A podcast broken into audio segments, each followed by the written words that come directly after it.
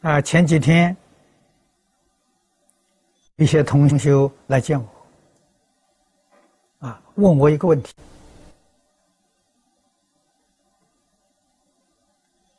南头普里一带佛法鼎盛，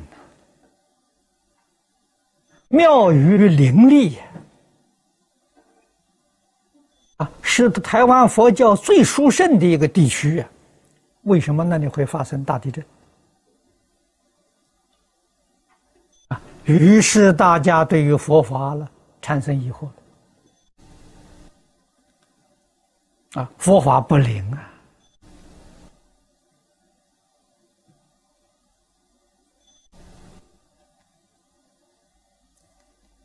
这个还是。镀金太少啊，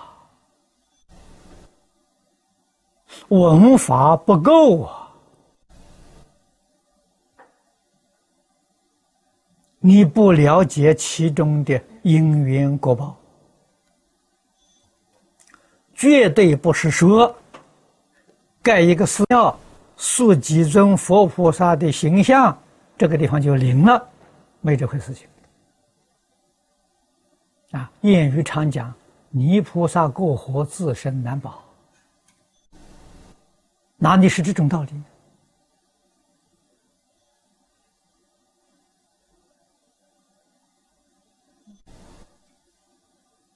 啊，佛法兴不兴盛，在人心呐。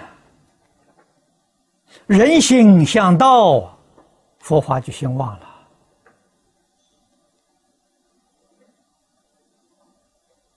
啊，过去古人常讲啊，“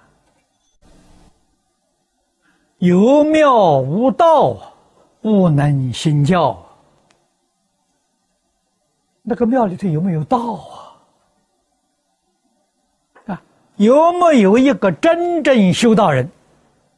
啊，你说这个庙里那么多人，个个人修道难，那不容易，总得有一两个真正修道的。这个地方就有福了。如果一个真正修道的都没有，灾祸不能够避免啊！所以要问呢，有没有真正修道？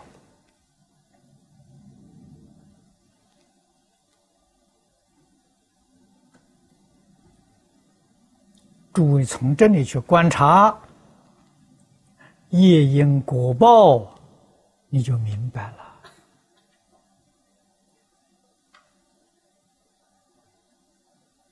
啊！我也跟大家举个例子：参云法师住在南头，也住在这个地区，为什么他的道场没事？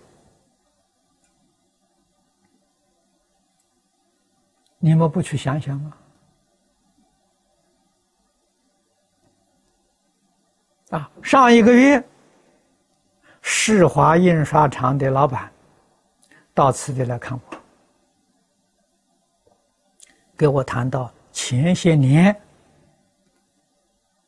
他们在三重的仓库邻居失火，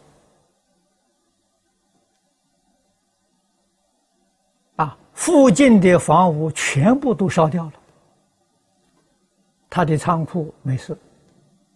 他的仓库在失火的当中，那个火四周烧掉了，独独他的仓库没烧。不可思议呀！他仓库里放的是大藏经，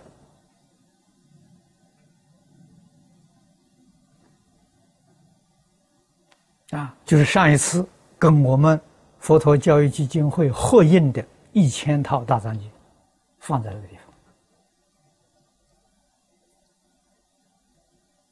方。正法所在地方啊，龙天护持啊，